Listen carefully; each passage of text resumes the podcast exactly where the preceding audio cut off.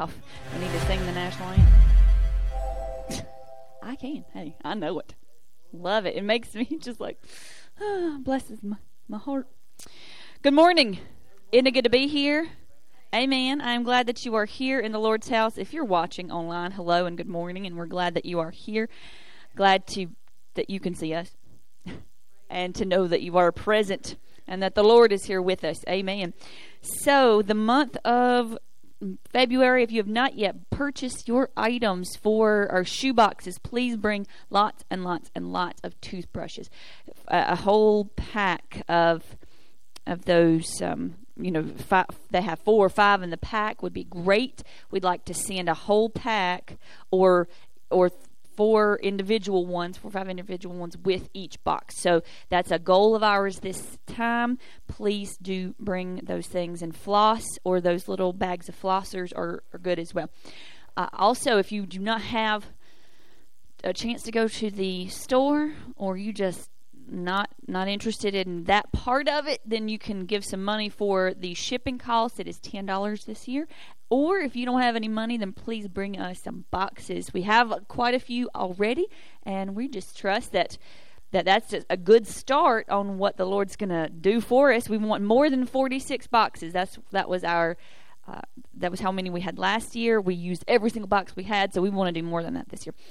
The the baby bottles that y'all got for the Crisis Pregnancy Center. So Lake Norman Crisis Pregnancy Center has two locations. They have one in Mooresville and one in Huntersville. So uh, either one of those places can possibly benefit from the money that we're giving. I don't know how they dole it out exactly, but um, we are going to be turning in our bottles by Sunday. Next Sunday is the is the time to turn in those baby bottles. Now, whatever you have in them, that's great. Thank you so very much. If you want to add to it, I was saying to uh, Shane this morning, I said we've got to get our our baby bottles in. We've got to get some more uh, change in there. And he said, "Well, can I just put cash in?" And I said, "I don't. I guess that's fine. Cash or or cash or check or or change." He said, "Well, I just like to keep my change." I don't know. He he has he has Shane logic, and that's fine. So he can put some cash in there, anyway. But uh, please do bring back your your bottles. You can return them uh, this coming Wednesday, or you can return them this Sunday. We would like to, to have them back by then, so we can take them to the Crisis Pregnancy Center. Also, if you well, in a few weeks it's going to be first Sunday meal. That of course on the the first Sunday of March, but the second Saturday in March is going to be the crisis um, crisis counseling seminar and that is at Grace Covenant Church. If you would like to participate, just let me know. I've already had some people say that they would like to go. It's we're going to be there at 8:15 to register and then uh, it's all day till 4:30. So so uh, it is free. Um, there'll I don't know that they're providing any lunch, but there's plenty of places around there to eat, so we can hang out and, and have lunch together. So, any other announcements? Not that I can think of. Uh, the month of this month is is our share the love. Next month, our focus is going to be on prayer. But this month, as we're sharing love, I hope that you are meeting that challenge of showing love every single week in some way. If you are interested, um, there is uh, the Samaritan's Purse organization is raising money for those who are in Syria and Turkey. They now the death toll is twenty five thousand people out of that earthquake. Yes, it started. It started with a few thousand, but now it has it has grown. They're clearing out the rubble uh, that it was a terrible, terrible earthquake. Twenty five thousand people so far, and they, and they haven't gotten through everything yet. So, if you would like to donate to them as a, a, part of your sharing love and that's that's you know uttermost parts of the world those are places that we may never go so if you'd like to do that it is on their website i will link it to the newsletter tomorrow uh, but that that is something that's a way that you can help and, and participate in sharing love helping those who were over there because within a couple of days they Samaritan's Purse flew over there with with a relief effort to to help those people. So, um, we went to a. I'm doing what he asked. Uh, we went to a we went to the prayer conference. Um, Mom and I went on Thursday, and the speaker in that morning was he was talking about leadership and, and church growth and that sort of thing, and that was the, the point of what he was saying. And he said, I want y'all to do something. And you can tell them that I told you to do it. And he said, When you go back to your churches on Sunday, I want you to tell your people that your church is valuable. So he made us do it, so I'm going to ask y'all to do it in just a second. We're going to say that, we're going to declare that verbally because the things that you say make a difference. So we're going to say, My church is valuable. Okay, so we're going to do that. Okay, so one, two, three. My church is valuable. We have to believe that. We have to accept that, to understand that we have value within our community.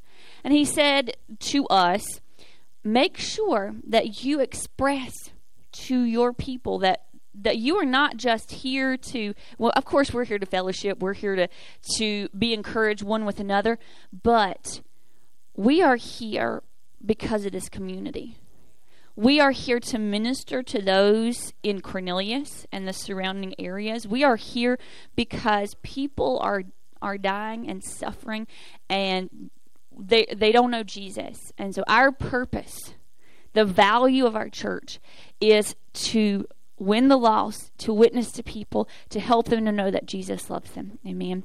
Let's stand this morning and go to the Lord in prayer. Ask Him to have His will in the service. Heavenly Father, we thank you for this day. We thank you for your goodness. Lord, you are great and greatly to be praised.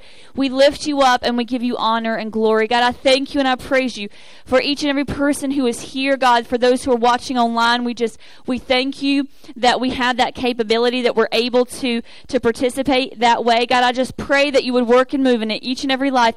God, there is no one who is here by accident, but we are all here for a purpose. Lord, our intention today is to come into your presence. Our intention today is to praise you and give you honor. God, our intention today is to receive from you everything that will answer our prayers. God, we just ask that you would have your will in this place. Lord God, we thank you for the value that is our church. Lord, we thank you that we have a place in this community and you have a purpose for us. God, we thank. We understand that we are called to be salt and light. And we just ask that you would impress upon each and every heart today that we would work as one. God, that we would be unified in the power of your Holy Spirit. Heavenly Father, fall down fresh on us today. Work and move in our lives that we honor you and please you in all that we say and do. God, I just ask you that you would open our ears and our hearts today, that we can hear and respond to the things that you want to say to us. We thank you. We praise you. In Jesus' name. Amen. Thank you, Lord. Thank you, Lord.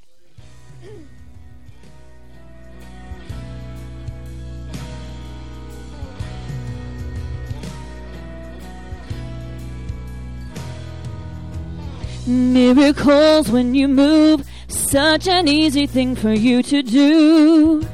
Your hand is moving right now. You are still showing up at the tomb of every Lazarus.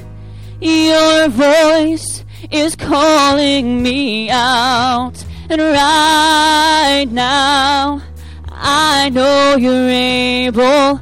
My God, come through again.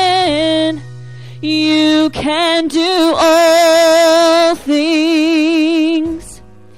You can do all things but fail. Cause you've never lost a battle. No, you've never lost a battle. I know, I know, you never will.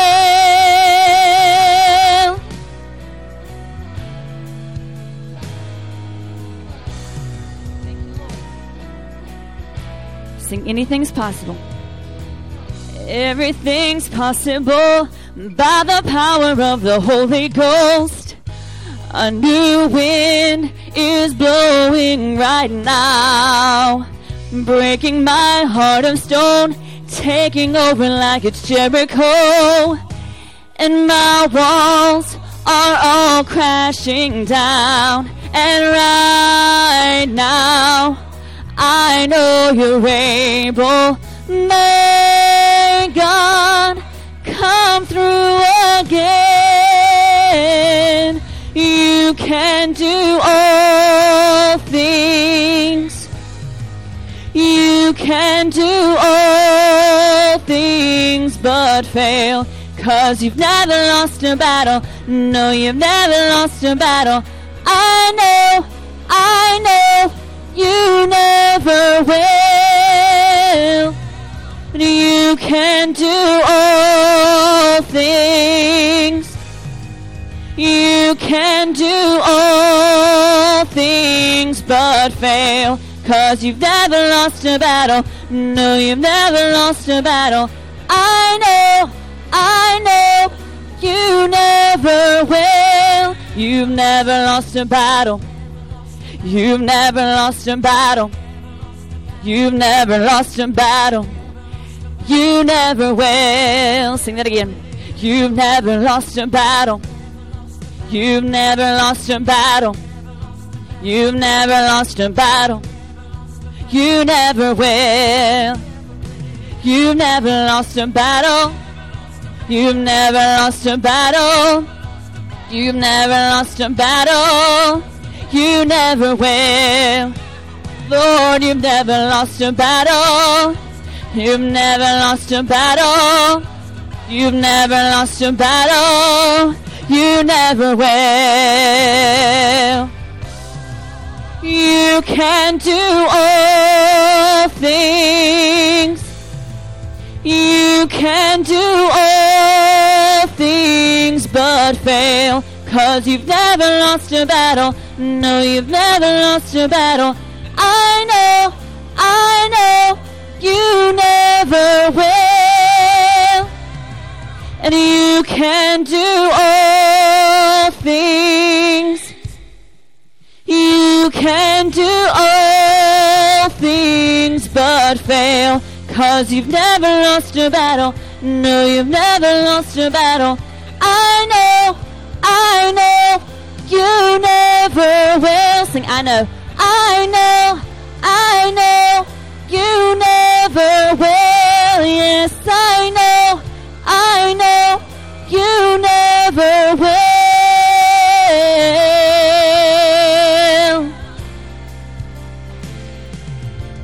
Thank you, Lord. The battle belongs to the Lord this morning. Amen. Amen. Thank you, Lord. You are so good, Lord. We praise you this morning. We thank you. We thank you. You, Jesus.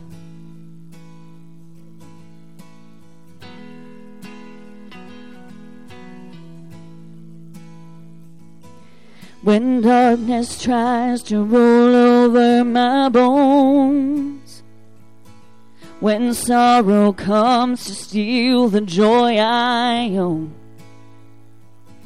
when brokenness and pain is all I know, I won't be shaken. No, I won't be shaken.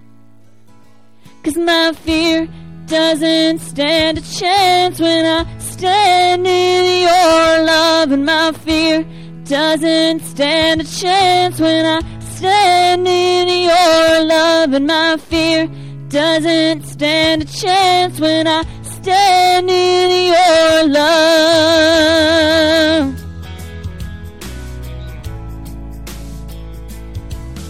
Shame no longer has a place to hide.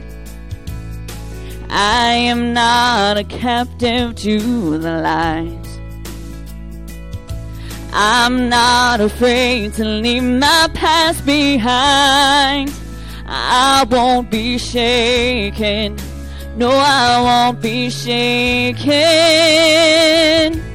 My fear doesn't stand a chance when I stand in your love, and my fear doesn't stand a chance when I stand in your love, and my fear doesn't stand a chance when I stand in your love. Oh, I'm standing. Cause there's power that can break off every chain. There's power that can empty out a grave. There's a resurrection power that can save. There's power in your name. Power in your name. My fear doesn't stand a chance when I stand in your love, and my fear doesn't stand a chance when I stand in your love. No, my fear doesn't stand a chance when I stand in your love.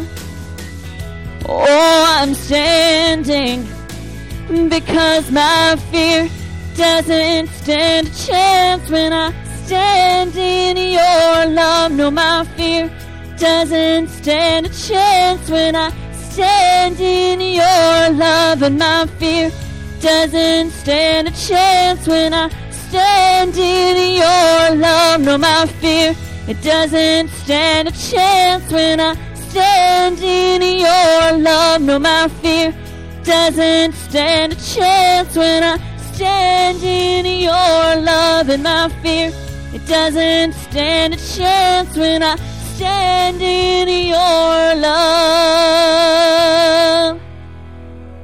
Thank you, Lord. Thank you, Lord. Thank you, Jesus. Thank you, Jesus. Praise you, Lord. Thank you, Lord. Thank you, Lord. Praise your name, Jesus.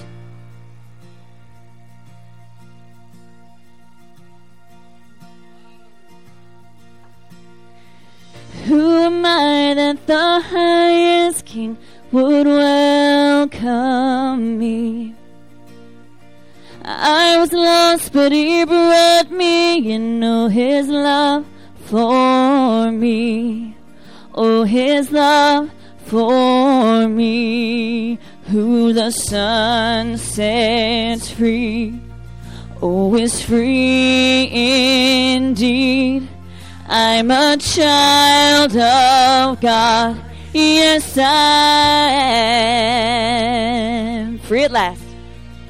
Free at last, He has ransomed me. His grace runs deep.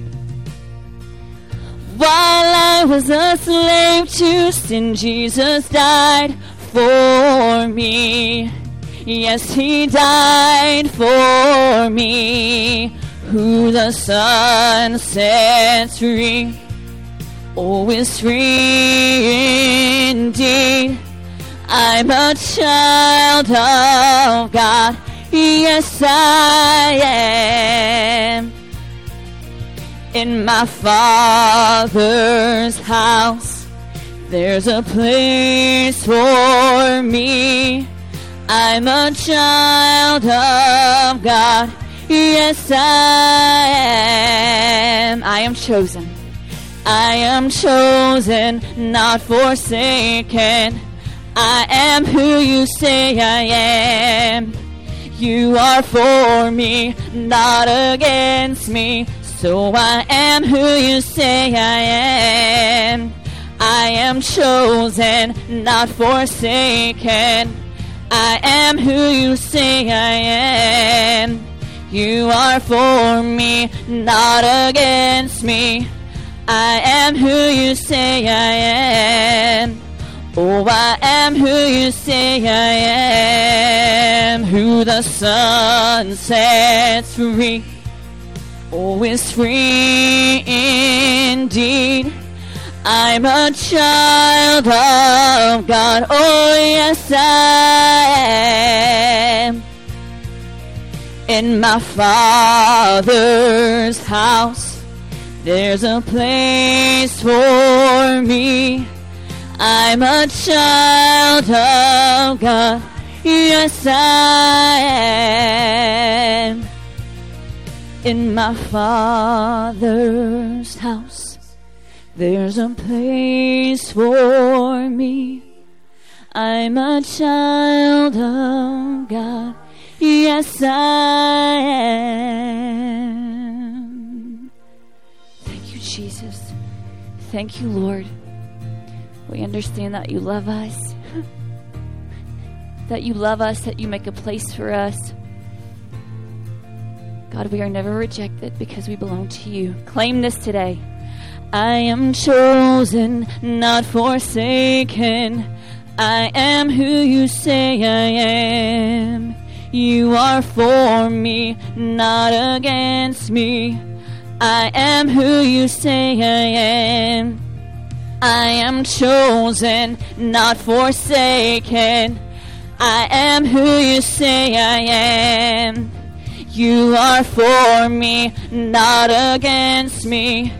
I am who you say I am. I am chosen, not forsaken. I am who you say I am. You are for me, not against me. I am who you say I am. Oh, I am who you say I am. Yes, I am who you say I am. Who the Son sets free, oh, is free indeed. I'm a child of God. Oh, yes, I am. In my Father's house, there's a place for me. I'm a child of God. Oh, yes, I am. Praise your name, Jesus. Thank you, Lord. Thank you, Lord. Thank you, Lord. Lord, we praise you this morning. Thank you, Jesus. Thank you, Jesus. Thank you, Jesus.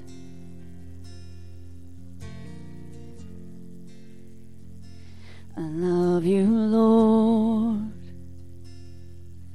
Oh, your mercy never fails me. All my days I've been held in your hand.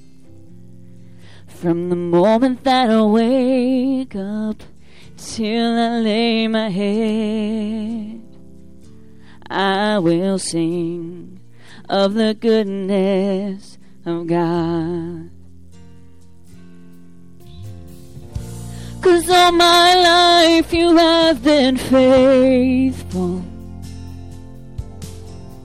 And all my life you have been so so good with every breath that I am able.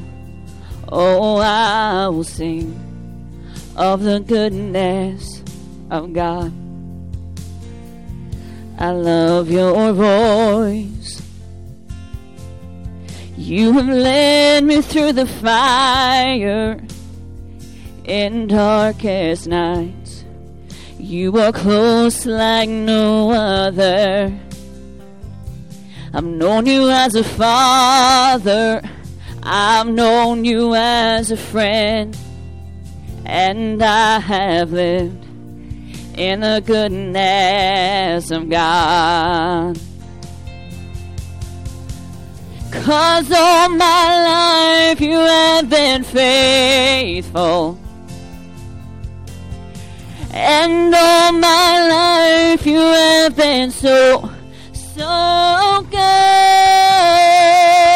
With every breath that I am able, oh, I will sing of the goodness of God.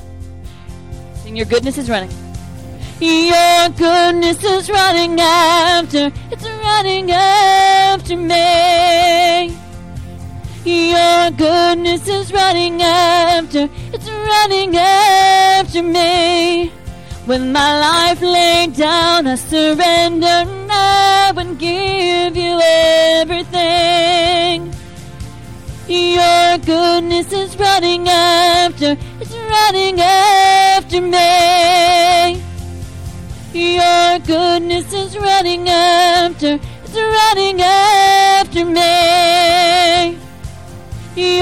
goodness is running after, it's running after me. With my life laid down, I surrender now and give you everything. Your goodness is running after, it's running after me.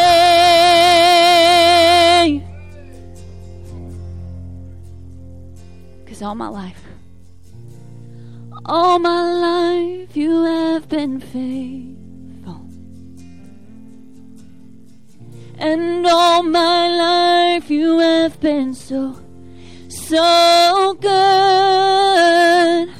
With every breath that I am able, oh, I will sing of the goodness of God.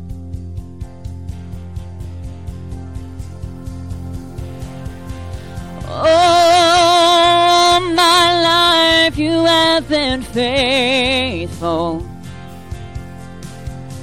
And all my life you have been so, so good. With every breath that I am able, oh, I will sing of the goodness of God. Oh, I will sing of the goodness of God. Has He been good this morning? Give Him praise. Thank you, Lord, for your faith.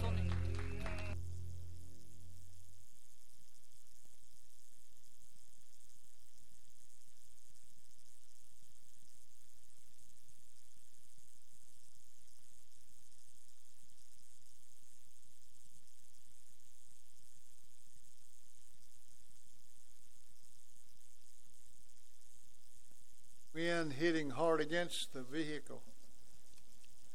Um, I said, The wind is blowing again. The wind is blowing again.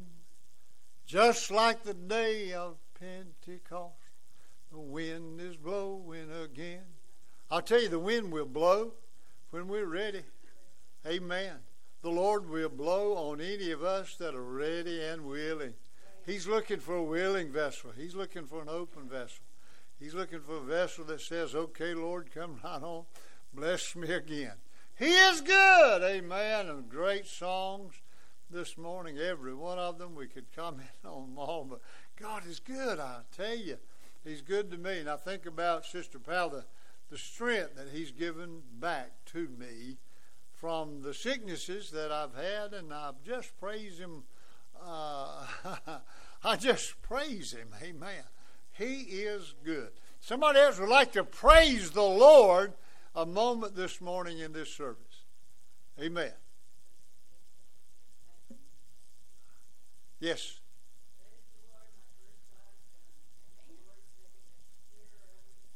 Amen, Sister Julie. Praise the Lord. Oh, God. Hallelujah. God is always and only good, isn't He? He's only good. Praise God. Another prayer or another blessing and praise to the Lord. Do you have it this morning? Amen. Praise God. He is so good, isn't He? Glory, glory. Praise God. Hallelujah. God is so good and I love Him. Oh, he, He's changed our lives, hasn't He? He just changed our direction, changed our focus, changed what we think and how we think. I just love Him. He's good God. And we can't praise Him enough. Amen. And psalmist in 47 1 said, Oh, clap your hands. Clap your hands. Clap your hands unto the Lord.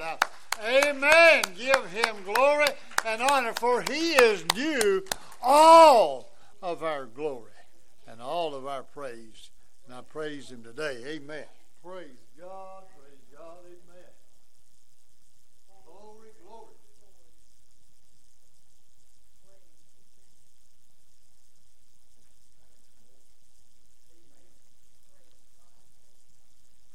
Good morning and welcome to the Cornelius Church of God. We're glad to have all of you with us this morning. For all of you who are looking uh, online, I want you to know we're praying for you too. you, you might, the devil will tell you, well, they're not praying for me. I go down every pew every day, every pew, and hit every name on every pew. So you, if nobody else is praying for you, I'm praying for you every day. Because I want you to get better. I want you to feel good. I want you to be back in church with us. And I pray that. It's time to receive our tithe and offering. If our usher will come at this time.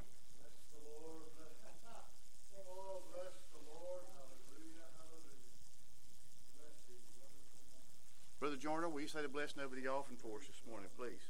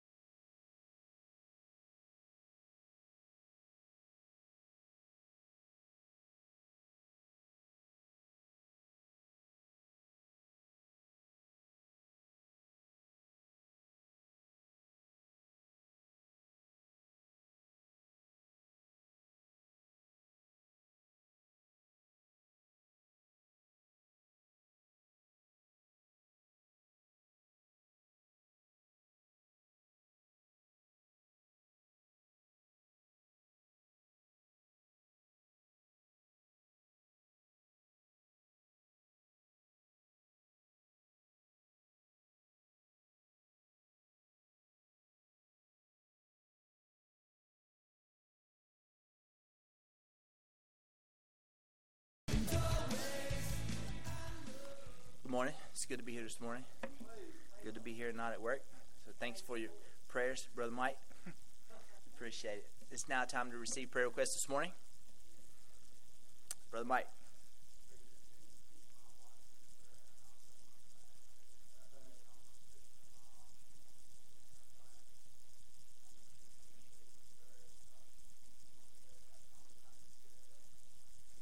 Yes. Yes.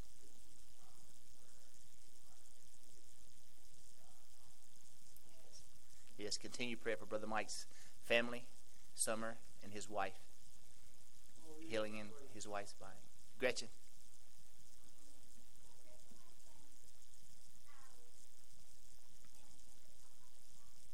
Yes, let's pray for Gretchen's friend Ali, and let's pray for Pop Pop's back. Sister Judy.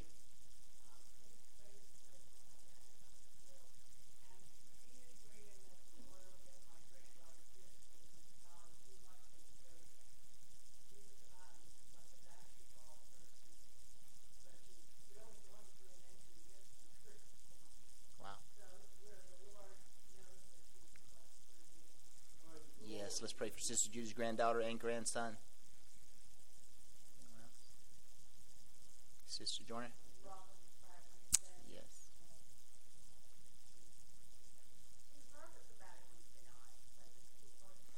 Yes. Yes, I believe the weather's not so great. The mountains in the mountains. So pray for Sister Robin that she gets there safe and back home safe. Continue prayer for Ulisa and Dean and Sister Keller. Think about her this morning. So pray for Sister Keller. Anything? Anyone else? If not, raise hands for unspoken requests. Stand with me as we take these to the Lord this morning.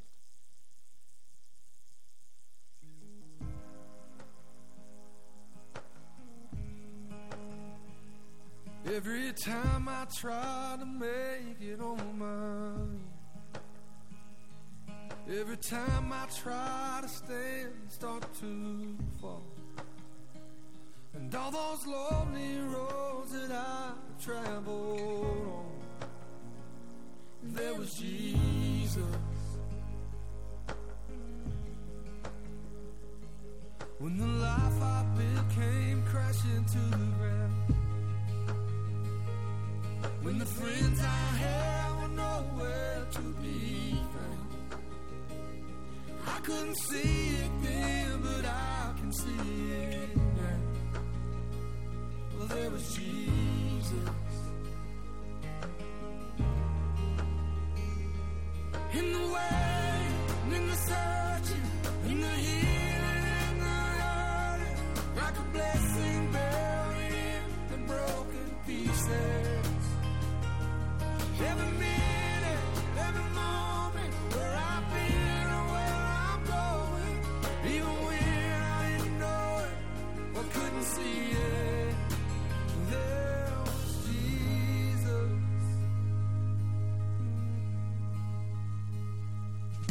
For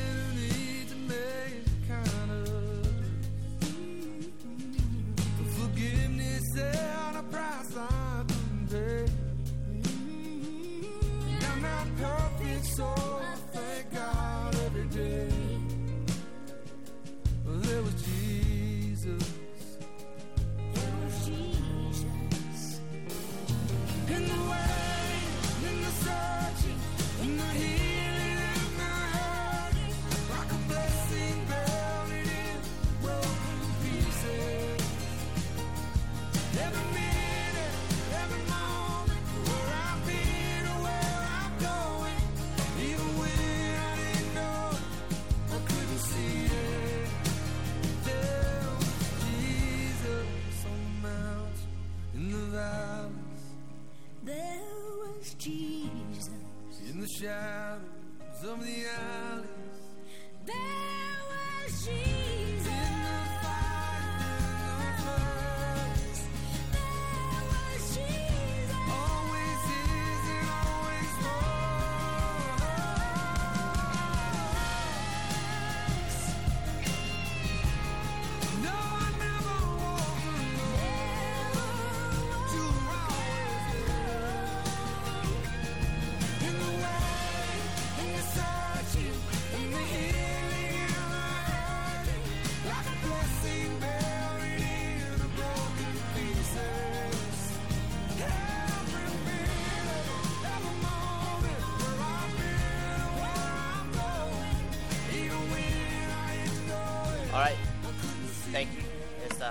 also Sister Shuggy. Uh, if you're watching, we love you we miss you. And praying for you. All right, it's now time for prayer requests. I'm sorry? Fel- Fellowship. We can do it all over again?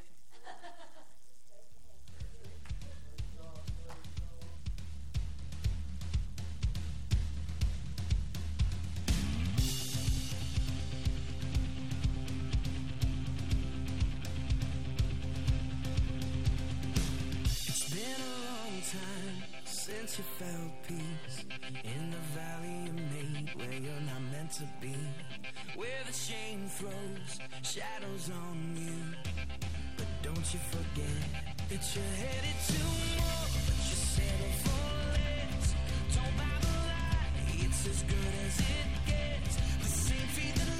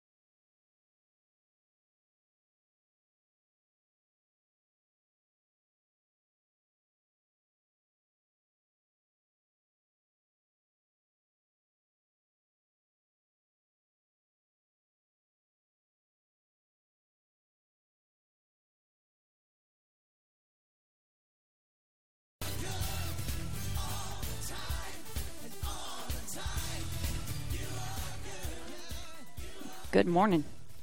Again, um, Mom said it says join us for first Sunday meal today. Don't. there's no first Sunday meal today because today's not first Sunday meal. Um, I guess that one just didn't get deleted. No worries. But um, but hey, if y'all uh, if y'all want to uh, come to the house for the Super Bowl, you let me know. We we're gonna have a whole bunch of food, a whole bunch of food. Um, we went to the grocery store last night. Now we're gonna go home and cook a bunch, but uh, we went to the grocery store last night. It's like, all right, well we need this. Well, we need this too. No, we don't need that. Yeah, we do. We need to. And so, so Shane got extra chicken, and I uh, um, got some. I I conned him into making some guacamole. So we're gonna have at least two extra things that we hadn't planned for. So y'all want to come over, y'all come right on. You let, I'm not gonna announce my address right here in front of everyone. Love y'all. But um, anyway, so we are looking today at our our mental health. We're still there. That's a big deal. That is a big deal. And last week we talked about our regrets, and when they're seen through the perspective of God's expected end, they look much different. So regret can become a rescue. We saw that. And for those of you who didn't hear our message last week, you really need to look at it. I know. Well, you know, if you do right, I wouldn't have to look at you. No. Um, but our regret can become a rescue that the things that we look at as a, a problem, an issue in our lives, later on can be a setup for God's plan. We see that God sees us, He knows where we are. And nothing that happens to us is a surprise to God, and that He is directing our steps. The steps of a good man or woman are ordered by the Lord, He directs our ways. So today we confront the emotions of fear and love. Fear is defined as an unpleasant emotion, yeah, really, to say the very least, an unpleasant emotion caused by the belief that someone or something is dangerous or likely to cause pain or a threat. Fear can be positive. Okay, when we think about fear, normally we think in the negative, but fear can be positive because sometimes it keeps us from dangerous situations. You know, that voice that tells you to stay away from the edge of the cliff. like, Don't get too close. You're you should be afraid that you're going to fall off because it's it's normal, it's logical to have those types of respectful fears. Don't get too near a bear. No, don't. That sort of thing. But sometimes fear can be negative and debilitating when it keeps us from trusting God. God's word tells us that the fear of the Lord is wisdom. So the respect, the honor of God is, is wisdom. But that the fear of man is pointless. Jesus said to the disciples, Don't don't fear a man who can only destroy the body, but you you fear the one who can destroy the spirit, the soul. That's the one that you should be worried about, concerned about. The spirit that causes us to be fearful and timid, that spirit is not from God. That type of fear, timidity, is not from God. But then we see on the flip side love. Love, as there are numerous Greek words for love, phileo, eros, but the one that we're going to focus on today is agape. To feel a deep affection for, agape is the highest love. So both love and fear are choices. These people, oh bless it. And I, I don't know, mom made me a little too logical, I suppose, but this this idea of falling in and out of love with somebody, love is a choice. Now you may that person may lose their attractiveness, and that's a different type of love. But the choice to love is always ours. They're tough choices. So we ask today, which one will you choose? We're going to be in 1 John chapter 4. John, the beloved disciple, was the one who was writing this letter. It was to be circulated among the churches in Asia Minor. It was believed that John became the kind of the state overseer of the church of Ephesus. So he was very familiar with the churches that were around this area. All those churches that he talks about in Revelation, those seven different churches, he would have known them very, very well, very intimately because he was over those churches.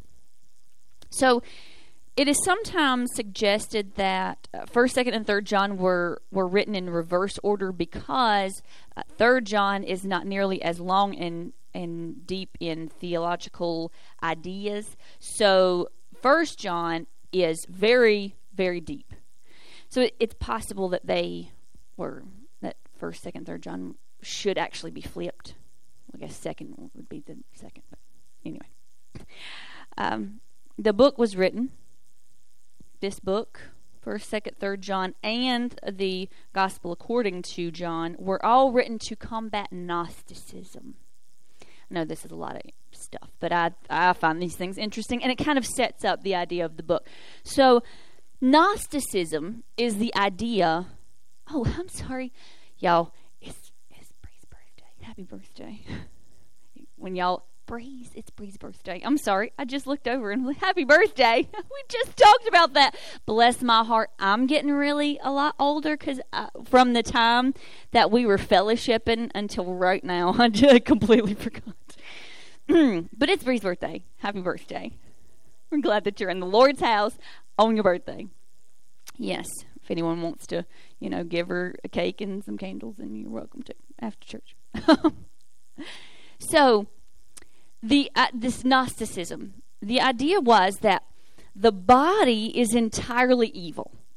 This body is entirely evil and must be strictly denied. So, this gave way to the idea of asceticism, which was people fasting for really long periods of time. Sometimes they would even get to the point that they would whip themselves and, and they would you know, flog their, their they had long whips and they would flog their backs and their their torsos and that sort of thing. They would go for long periods of time without speaking. So this idea of Gnosticism gave way to that, but also there was another side of it that said, well, since the body is entirely evil, the spirit man is all that matters. So whatever I do in the spirit is okay. That's good. You know, I'm I'm praying to the Lord. I'm speaking to Him in my spirit. But I'll just allow my body to do whatever. that was that was an issue that they had from one extreme to the other. Gnosticism also developed the idea that a deity cannot be killed, therefore, Jesus was not fully God and fully man. So we believe that Jesus was fully God, fully man. And we see throughout the gospel writers this idea of the the tension that is between Jesus being human and having uh, needs and desires that a human would, but also the miraculous power that he had. So the Gnostics said that Jesus, from the time that he was born until he was baptized by John the Baptist, he was just a human person. He was just a good person and he was chosen by God. But that when he was baptized and the, the dove descended upon him, that that's when he became God.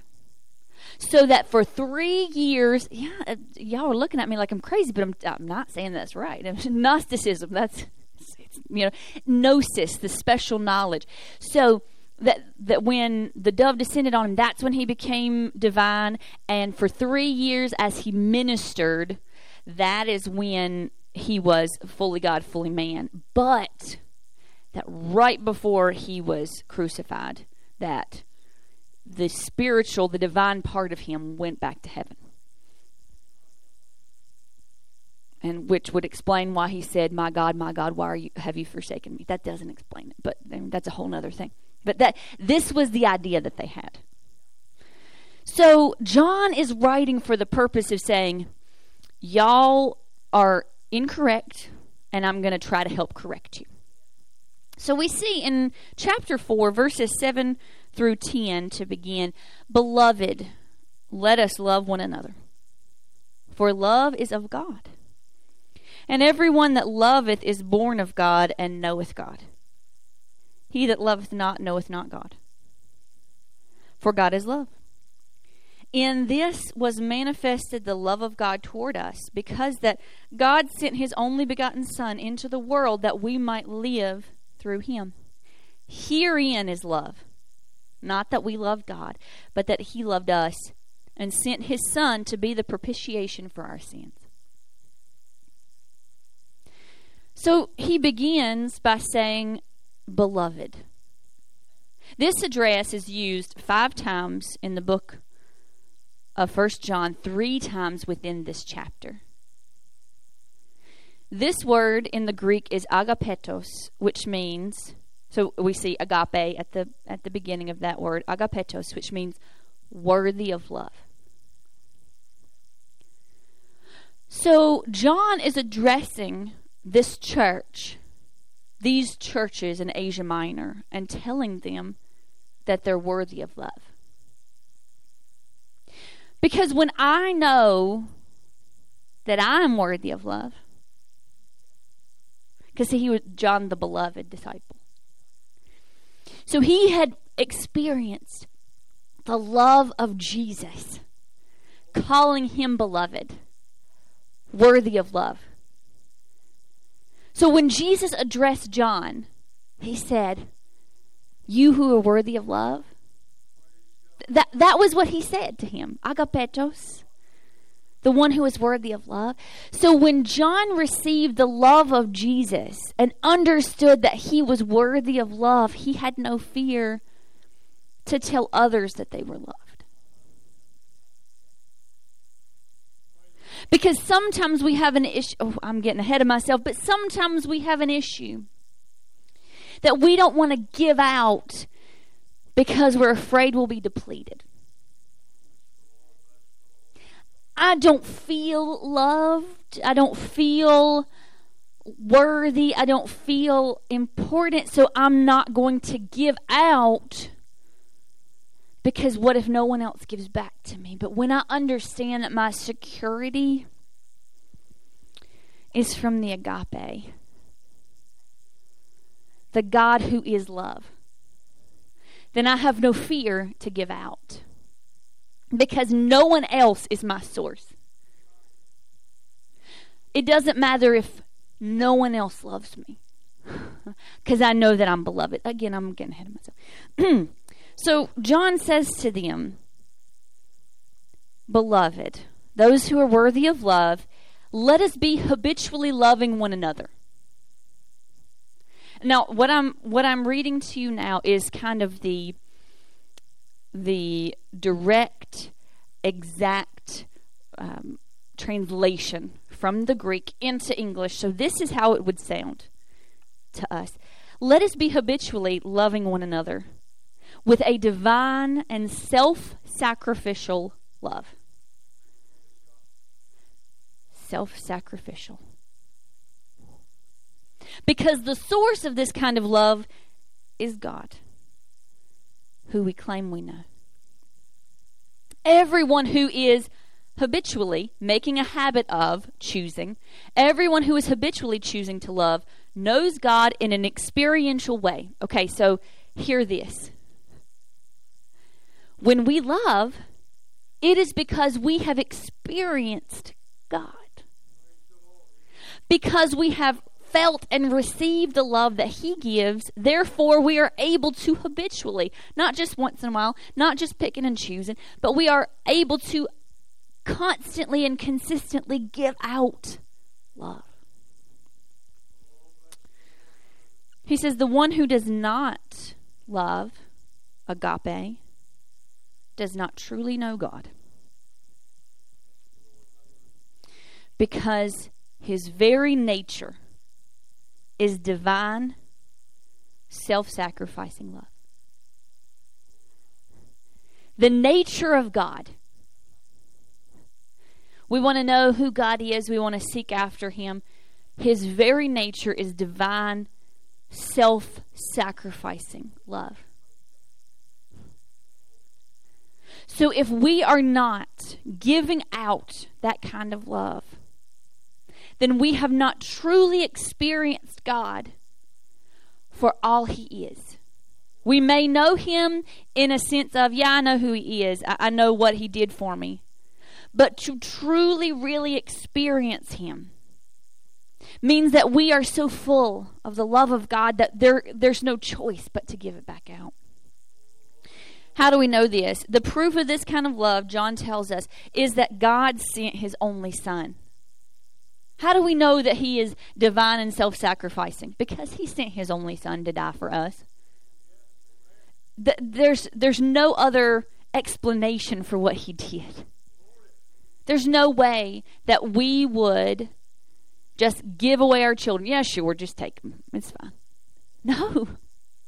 No. It comes from this divine self sacrifice. We have life through him, John says. In this he in this was manifest the love of God toward us because that God sent his only son into the world that we might live through him.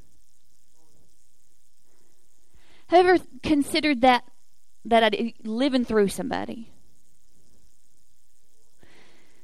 You know, you you don't have the opportunities that you want, so you say, you know, well, I, I want to give my kids better opportunities than I had. Lord of mercy, I'm not me. I can't. I can't afford to give that child all the opportunities that I had.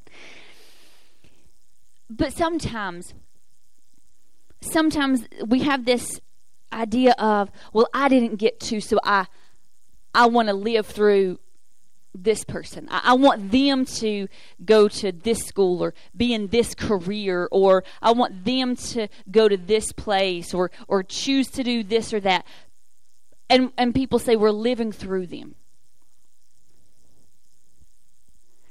See, we're living through Jesus. Because I can't love like he did, but if I live through him, if he is my source, if he's the channel through which it says through him because of the channel of for the sake of. If i'm living for the sake of christ then i'm loving like he did. It says that he didn't wait until we could love him he loved us first.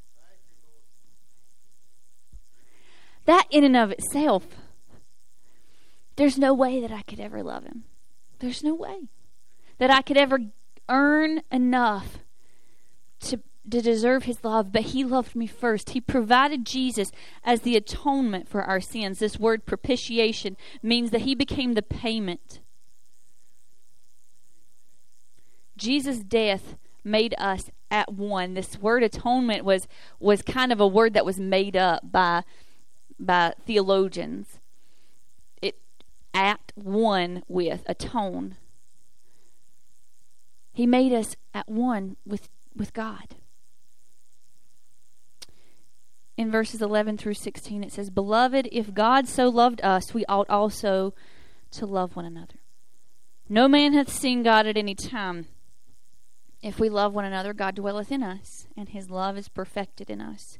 Hereby we know that we dwell in him, and he in us, because he hath given us of his Spirit. And we have seen and do testify that the Father sent the Son to be the Savior of the world. Whosoever shall confess that Jesus is the Son of God, God dwelleth in him, and he in God. And we have known and believed the love that God hath to us. God is love, and he that dwelleth in love dwelleth in God, and God in him. You are loved, therefore you owe love. Once again, John reminds them of their status, worthy of love. He calls them beloved again in verse 11. So, beloved, you who are worthy of love, those around you are worthy of love as well. This makes us as believers indebted. We owe a debt of agape because God cannot be seen here on this earth. He says, No one has ever seen God, but He's put His Spirit within us. So God can't be seen here, but we become His representatives. The proof to others that God is living in our hearts is our love for one another. That's God showing up here on earth. That's a manifestation of His presence, is the fact that we are loving one another.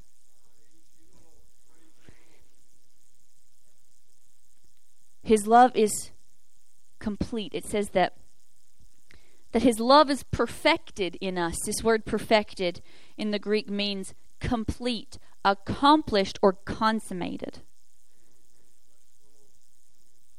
The way that we personally know that God is living in us and that we are living in God is the gift of the Holy Spirit. So Jesus in the in the upper room with his disciples that that last day when he was having the last supper with them, he breathed on them and he said, "You're going to receive the Holy Spirit." He said, "You are going to you are going to have another comforter. I have to go to my Father, but I'm not going to leave you alone. I'm going to send the comforter to come and he is going to lead you into all truth." He is going to be with you. He's going to be in you. He's going to be a comforter and a paraclete. He's going to be the one who comes alongside you.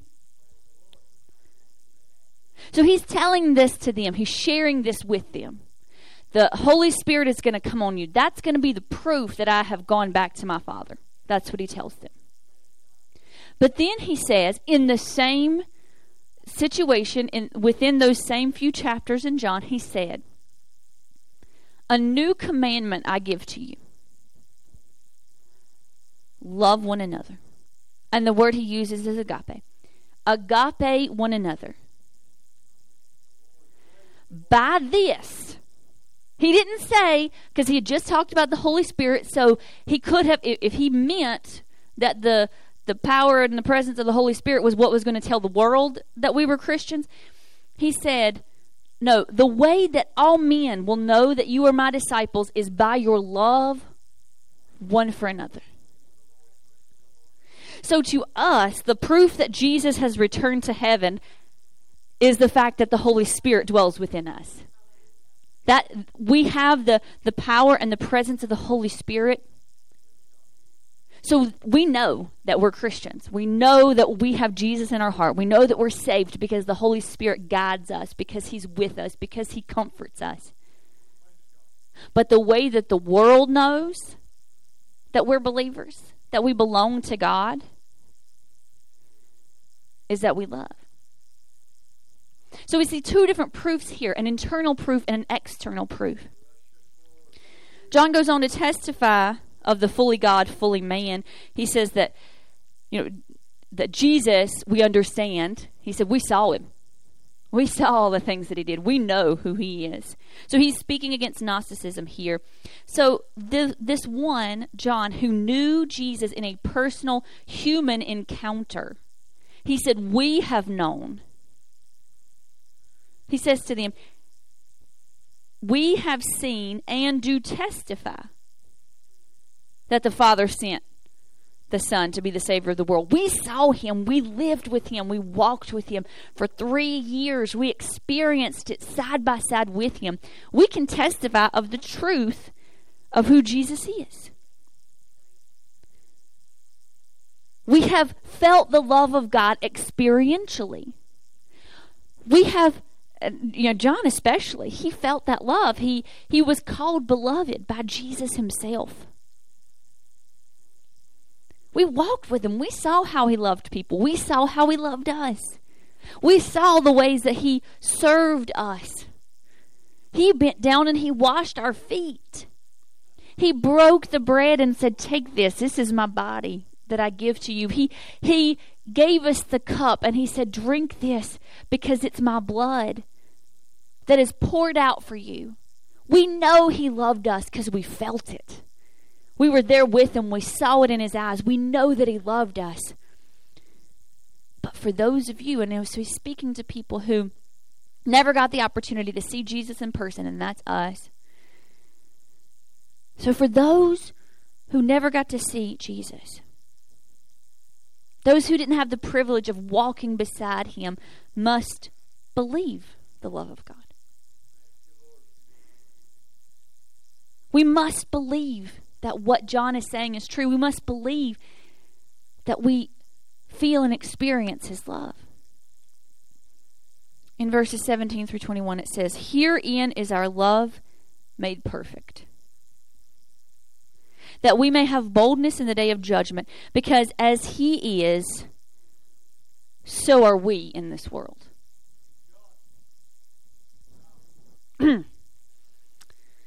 Oh, oh, I'm gonna, I'm gonna read that one again, for my own benefit. Herein is our love made perfect, that we may have boldness. And this is a, this is just a, a side note, an explanation.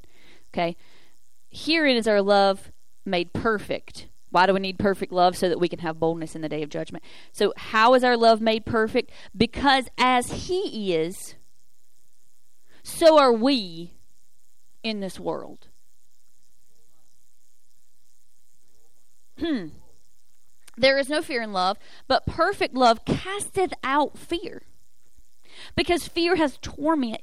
He that feareth is not made perfect in love. We love him because he first loved us. If a man say, I love God, and hateth his brother, he is a liar. For he that loveth not his brother whom he hath seen, how can he love God whom he hath not seen? And this commandment have we from him, that he who loveth God love his brother also. So, how can our love be accomplished? So, John's not just giving us all these, y'all should love, y'all should love, y'all should love, and not telling us how.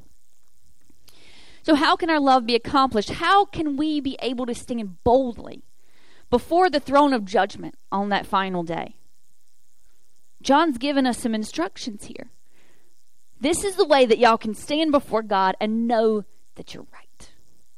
Know that that you did what you were called to do.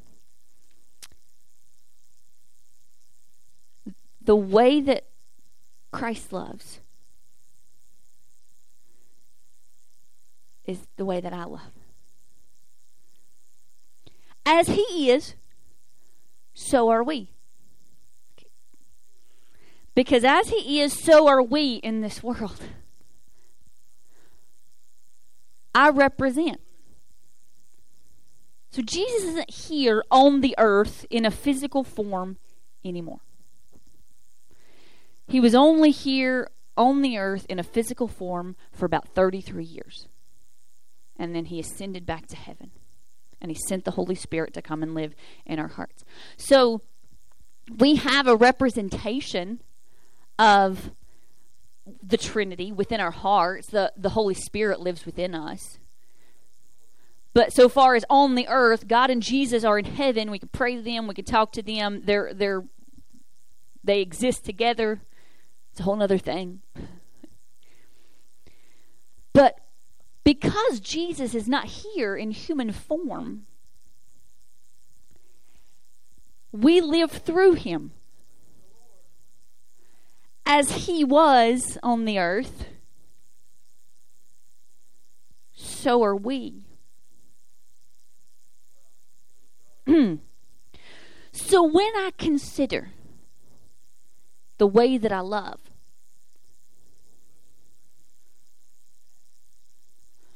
the way that I encourage,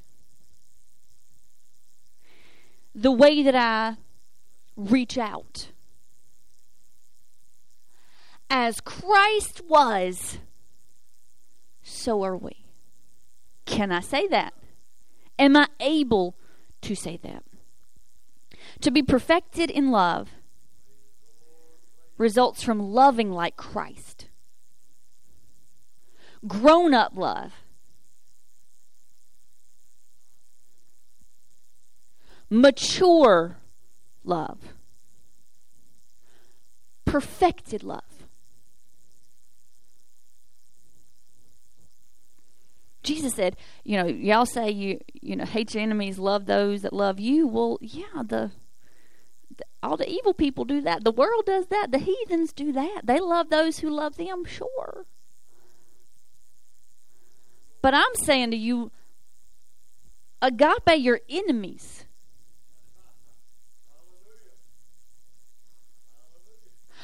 Agape those who have issue with you. Hmm.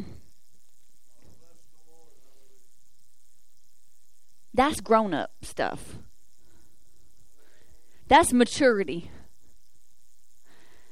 And I'm not saying, please understand, because agape has a different connotation than the phileo, because phileo is going to be uh, a oh, Philadelphia. Uh, yes, the Eagles. No, okay, no, uh, we're not uh, we're not representing for one or the other, but um, the you know Philadelphia is called the city of brotherly love because it comes from the Greek word phileo, means brotherly love or friendship type of love.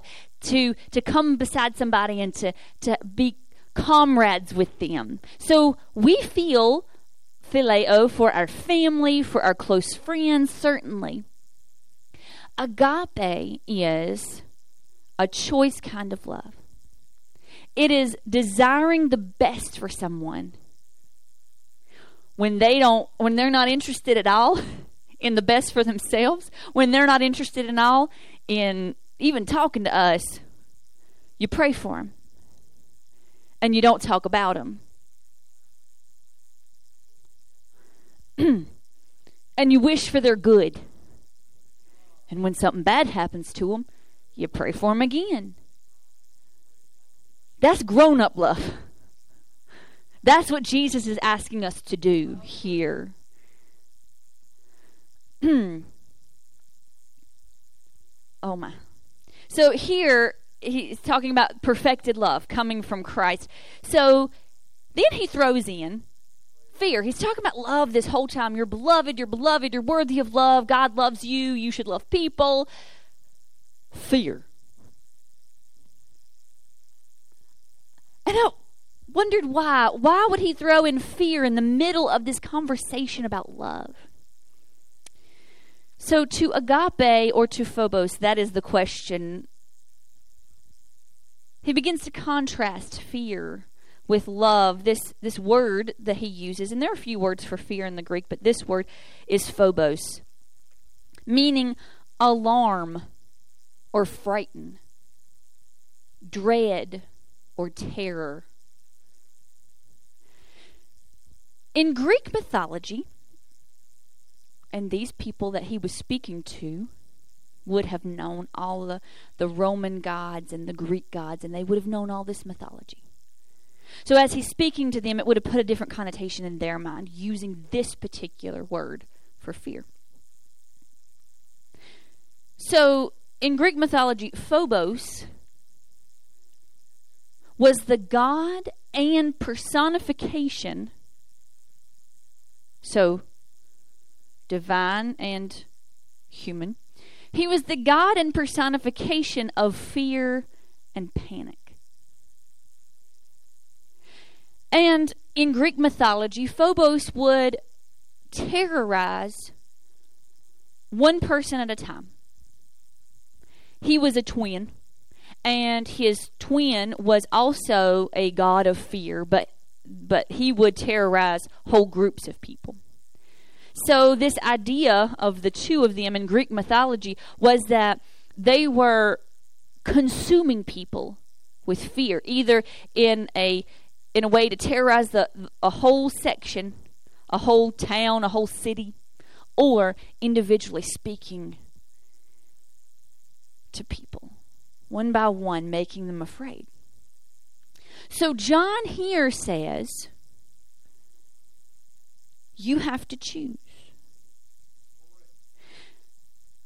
Phobos, who is a false god and being who represents fear or agape, who is the true God.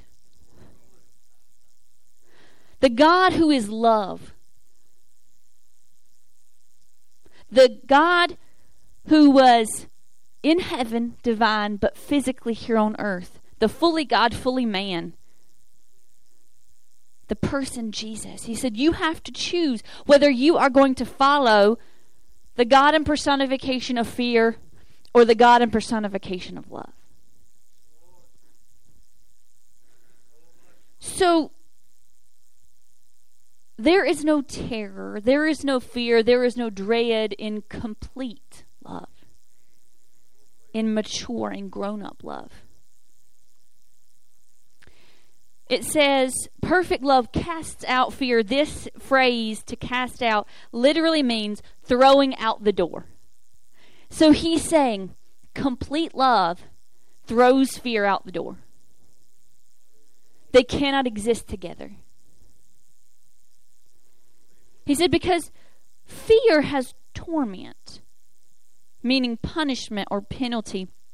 So this could mean that this carries a fear of God's punishment. You know, he had just mentioned standing before the throne of God on the day of judgment.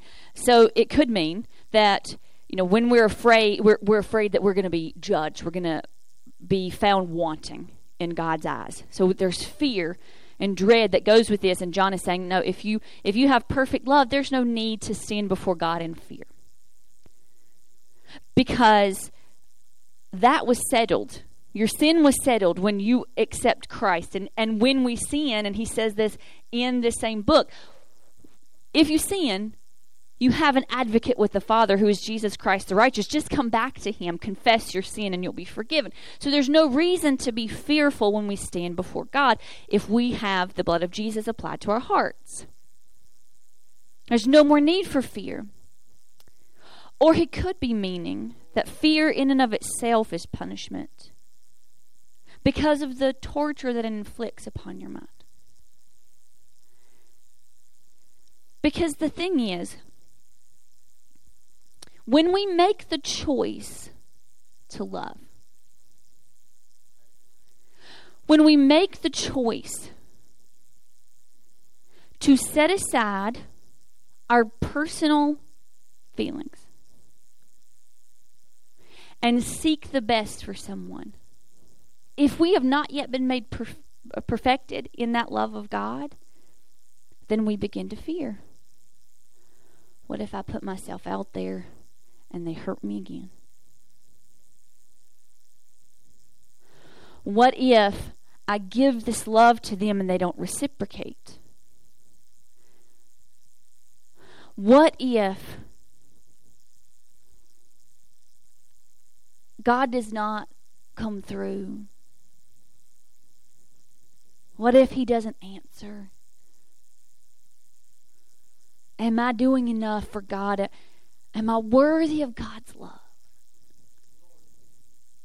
And this fear comes in and begins to say all these things to us. That Phobos, one by one, he speaks these questions that would keep us from loving, that's going to make us hold on to the love. Now, please understand. Again, loving someone and having relationship with them is two different things. That's a whole nother a whole nother message. But that's loving someone, agapeing someone, is saying, "I'm going to pray for you. I am going to to desire the best for you. If I can help give the best for you, that I will do that." Loving and agapeing someone is saying, "I'm not going to speak ill of you." even if it's against what I want to. That's agape. That's grown up love. That's tough. So,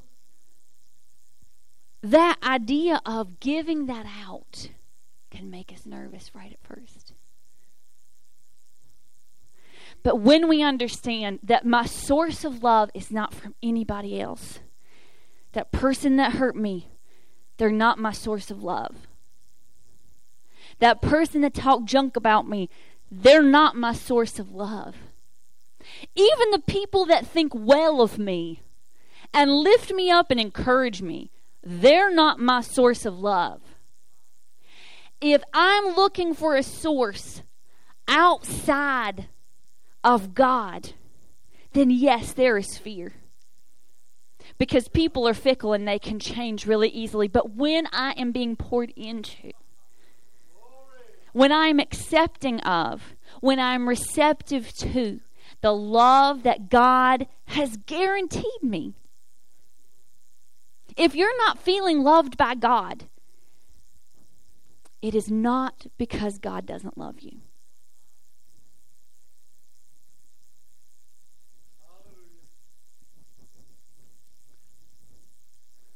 So, if we love Him, we are only able to because He first poured out His love upon us.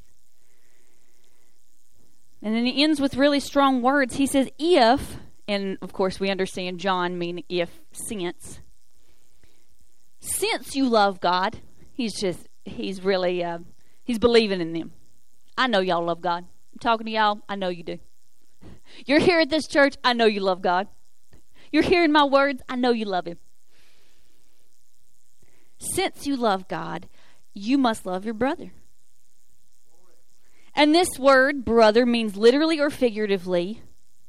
So, someone who is related to you or someone who is not. And someone who is near or remote. So, those people who are close to you geographically, those who are far away, or those who are near to you emotionally, or those who are far away. We are to love. He said, if not, you are falsifying your relationship with God.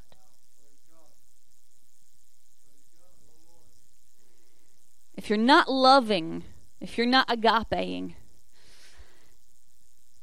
then something within you is false.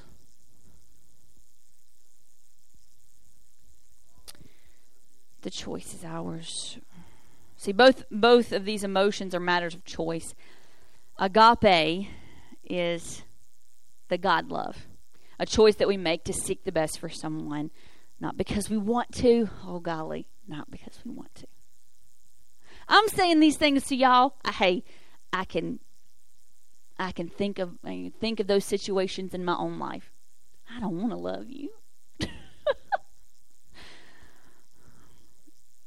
but it's a choice to seek the best for someone because we are choosing to be obedient to God's command. Fear is also an emotion that we can surrender to. You know, if it's if it was not something that we could control, God would not have used the phrase fear not so very often. He tells it, fear not. God, I can't help it. Yes, you can. Fear not. Buck up allow the truth to come in. Yeah. Choose what you think of. Put away those thoughts that are causing you fear. Tell the enemy to hush and allow the truth of God's word to sink in. So, there are a few reasons that we should choose love. The first is love is an obligation. You know, we don't really want to be obligated to do things, but John's telling us here love is an obligation. I'm only doing this. And if, if that makes you feel good for a little while, right at first, while you're getting used to loving, you can, I'm only doing this because I'm obligated to. Okay? And that's fine. If you have to do it that way right at first, I'm, I'm not going to condemn you. No worries. I'm only loving you. You say that in your mind. You, please don't say that to a person because that's that's probably grounds for a fight. I'm only loving you because God told me I have to. Know, don't don't do that, okay? Please. But in your mind, you're welcome to say that. That makes you feel better. So, love is an obligation because God chose to agape us. He he didn't have to. He is the God of the whole universe. He didn't have to love us. He didn't have to send his son to die for us, but because that's who he is. He is agape. So, because he chose to agape us, we are under a moral obligation to agape one another. This is not an opportunity to pick and choose who we will love. Again, I am not trying to say, please understand, I'm not trying to say that you got to be friends and close with everybody because it it just it probably can't happen. But we can make the choice to pray for everybody. And we can make the choice to speak well of or as as Thumper would say, if you can't say something nice, don't say anything. so, there is no real qualification for who we are to love. John does mention the term brother, which can be understood as those near and far, those naturally related, or those spiritually related. So before you justify not loving somebody because they're not your brother, consider this. When when that young lawyer came to Jesus and, and said, well, you know, what are the greatest commandments? And, and so love the Lord your God with all your heart, soul, mind, and strength, and love your neighbor as yourself. And then the lawyer said, and and the writer notes, the the lawyer, in order to justify himself, said, Well, who is my neighbor? We certainly never do that, right? Justify ourselves. okay. So willing to justify himself, who is my neighbor? He was looking for an excuse not to love everyone. Well, I can find a loophole, I'm sure, because that person doesn't live next to me. they're not my geographical neighbor, so therefore, or they're not my blood relation brother, so I. He used a male term, brother, so I'm sure that I can be fine with not liking some certain women. No. No. A, a book that I read, I'm going to paraphrase a quote. The question is not what will happen to me if I love the unloved, but what will happen to the unloved if I do not love them. We're asking the wrong question sometimes. What's going to happen to me? Your responsibility is to God. He loves you if no one else does. If no one else ever loves you, God loves you. So the love that we give out should be to those who feel unloved and unlovable. Because maybe they don't understand that God loves them, but we do. We have the testimony of the Holy Spirit that, that Jesus lives within us, that the Holy Spirit is within our hearts. We know that we belong to Him because of this. What will happen to those if we don't love them? If we don't pray for them, if we don't speak well of them, if we don't encourage them, what will happen to them? Not what's going to happen to me. If I'm living right, I'm good. The Lord's going to take care of me. What's going to happen to them? The second thing we see is that love is a testimony. Jesus told the disciples, and of course, John, I've said that. John was listening. He Said, By this shall all men know that you're my disciples, by your agape one for another. Again, the two proofs that were mentioned here within this book that John wrote. The Holy Spirit is the proof to believers that we are living right and that God dwells within our hearts. But the proof to the world that we are who we are is our love. These proofs work in tandem. They have to. So when Jesus, when when John says here, if you don't love, then you don't know God, and we think, well, that's pretty harsh. That, uh, come on now, that's tough. Why? Why? You, I don't know if you can. You just don't know my situation. You don't know what I'm going through. And how can you say that if I don't love, that I don't know God? And, and then if I say I love God but hate my brother, then I'm a liar. How, how can you say that I'm falsifying my relationship with God? And we, we begin to get aggravated and we begin to justify ourselves. Okay, I'm not, please understand, I, I'm, I'll just look straight at the camera because I have been in that place before.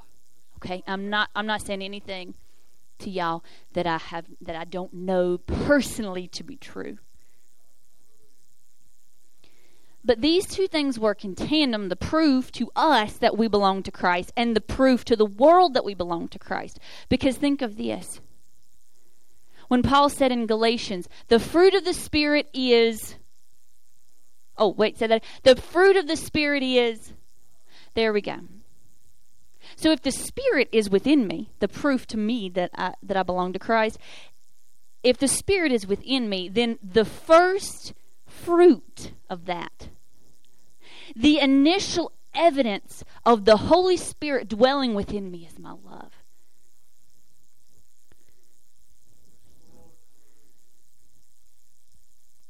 And before we protest, because I know, and sometimes I, do, before we protest that we have nothing to prove, consider this. We often say that we're going to live out our. I'm going to. I'm going to live out my faith to people. I'm going to live out my faith. I'm going to have to say a word. I say that too. I'm going to live out my faith, and, and I'm not going to have to say a word. Well, how do you plan to do that? What's your proof going to be? You going to read the Bible in front of them? If you do, that's fine. I'm not. I'm not trying to, you know, rag on that. You going to read the Bible in front of them? Okay, oh, that's great. That's fine. You're going to listen to Christian music in, in front of them? That's fine. That's great. That's wonderful. You'll watch preaching where they can see you? That's wonderful. But none of those things are the initial way that we show. Those practices are fantastic, and you can do all of those. But the proof to the world, the proof without us having to speak anything about Jesus, the proof to the world that we belong to Christ is our love one for another. So, my living out my faith in front of people initially begins with how I am loving. If you say that you love God but you detest and persecute, that the word hate here means to detest and persecute. So detest a heart attitude and persecute the things that come out of your mouth.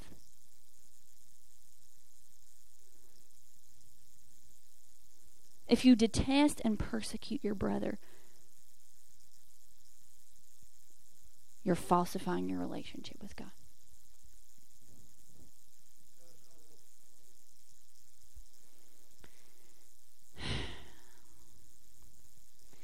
Another thing that we have to, the reason that we have to love is it's a sign of maturity.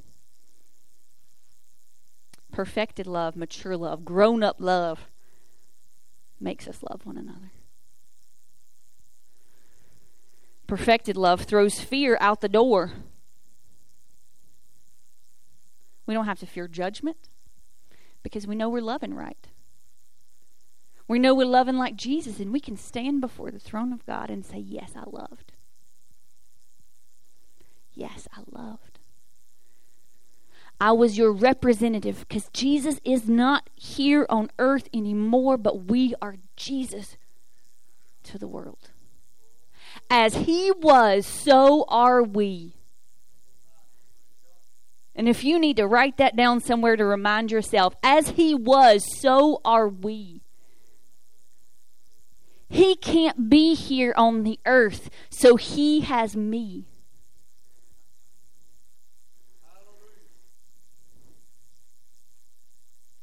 We can we don't have to fear judgment because our sins have been covered by the blood of Jesus. That that fear is no longer a part of who we are.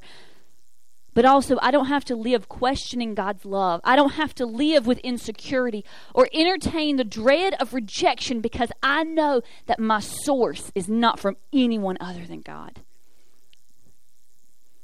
I know that if if father or mother forsake me, the Lord will raise me up. Just like David said, the Lord is here for me.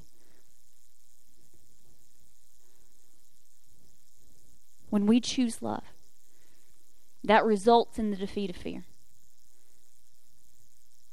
When we choose agape, that helps us to grow. Love is the right choice because love is an obligation, love is a testimony, and love is a sign of maturity. And I know I sounded grumpy, strong, harsh. But y'all, we got to get this right. We have got to get this right. Because if we are, since we are the light to the world, if we can't get our love right, it's going to be hard to show the world the light of Jesus. We have got to get this right. And if you're struggling, that's okay. Because sometimes I struggle too. Sometimes I have a hard time. When I think about the aggravations that people have caused, when I think about, ah, if only, oh, if only people knew. But that's not grown up. That's not mature. Because my justification is not in other people hearing all the bad. That doesn't justify me before God. What justifies me is that I, I loved and I prayed for. Yeah. Lord, help me. Lord, help me. So today, as the music plays, and again, I, I don't. I don't want anyone to feel condemned or beat up. I promise. Don't leave here like, golly. but I want us to understand that it is possible. It is possible to get to that point. So whatever posture you need to pray, whatever however you need to receive today, you do that if it's if it's standing, if it's sitting, if it's bowing down here at the altar, whatever you need to do, you get in that posture and receive from the Lord. Heavenly Father, the God who is love, the God who is agape, the God, the God who is the demonstration of the divine and self sacrificial love that gave Jesus, that wouldn't allow us to, to die in our sin, but who sent his only Son. Father, we come to you now. You are the one.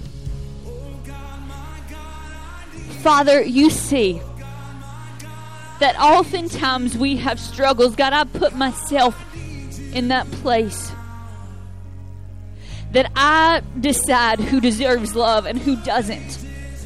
Sometimes, I, based on their actions, sometimes based on the way that they've treated me or treated someone that I love, sometimes I think that person isn't worthy of love and I'm not going to pray for them or I'm not going to be nice to them. And God, forgive me. God, forgive me for those times that I have done that. Those times that I've been petty. Those times that I have refused to serve in love. Father God, I ask for a cleansing for myself and for each person who's here, each person who may be watching. Father, I pray for a cleansing. God, that you would just work in our lives, that, that you would help us. Because, God, sometimes it's tough to make that choice. Sometimes it's difficult to pour out what we don't think we have. But, God, I pray you would pour into our hearts right now. God, I pray that you would begin to help us to recognize and understand your love for us. Lord, because when we see that you agape us, that you choose to love us in our in our mess ups, in the times that we have disappointed you and hurt you, God, we when we see that, and that when we can recognize and call out, God, that you you say that we are agapetos, worthy of love. God, that each person here is worthy of your love. Not because we've done good, but God, because you are good. God, we just lift you up and we praise you. And right now, I ask that you would help us, even if it has to begin as an obligation, that you would help us to love. That you would help us to recognize our obligation to love people. If it has to start that way, that's okay. I'm only doing this because I'm told to. I'm only doing this because I have to. And God, as we do it more and more, that it becomes a habit and then it becomes something within our hearts. Heavenly Father, I ask you now that you would help us to be a testimony. That you would help us to honor you. That the world would see you through us. Heavenly Father, I ask you that you would work and move in our lives. Make us a testimony. And God, I pray that you would help us to grow up, that we would become mature in love. Not to deny that, that issues have happened, not to deny that we're hurting, not to deny that people have treated us unfairly, but to understand that we got to grow up. That we got to grow up that we have to extend the love that has been extended to us. Heavenly Father, I surrender to you now. I just ask you to have your will and your way in each and every person. Lord, you know what we need. There are things deep within our hearts that you're going to have to root out, that you're going to have to clean up, that you're going to have to put a salve on. And God, I ask for that now. Heavenly Father, I just I ask for each person, I just speak over them right now that they would receive your love. That they would know and understand, no matter what the enemy has said to them, that they are worthy of your love. They are worthy of your love.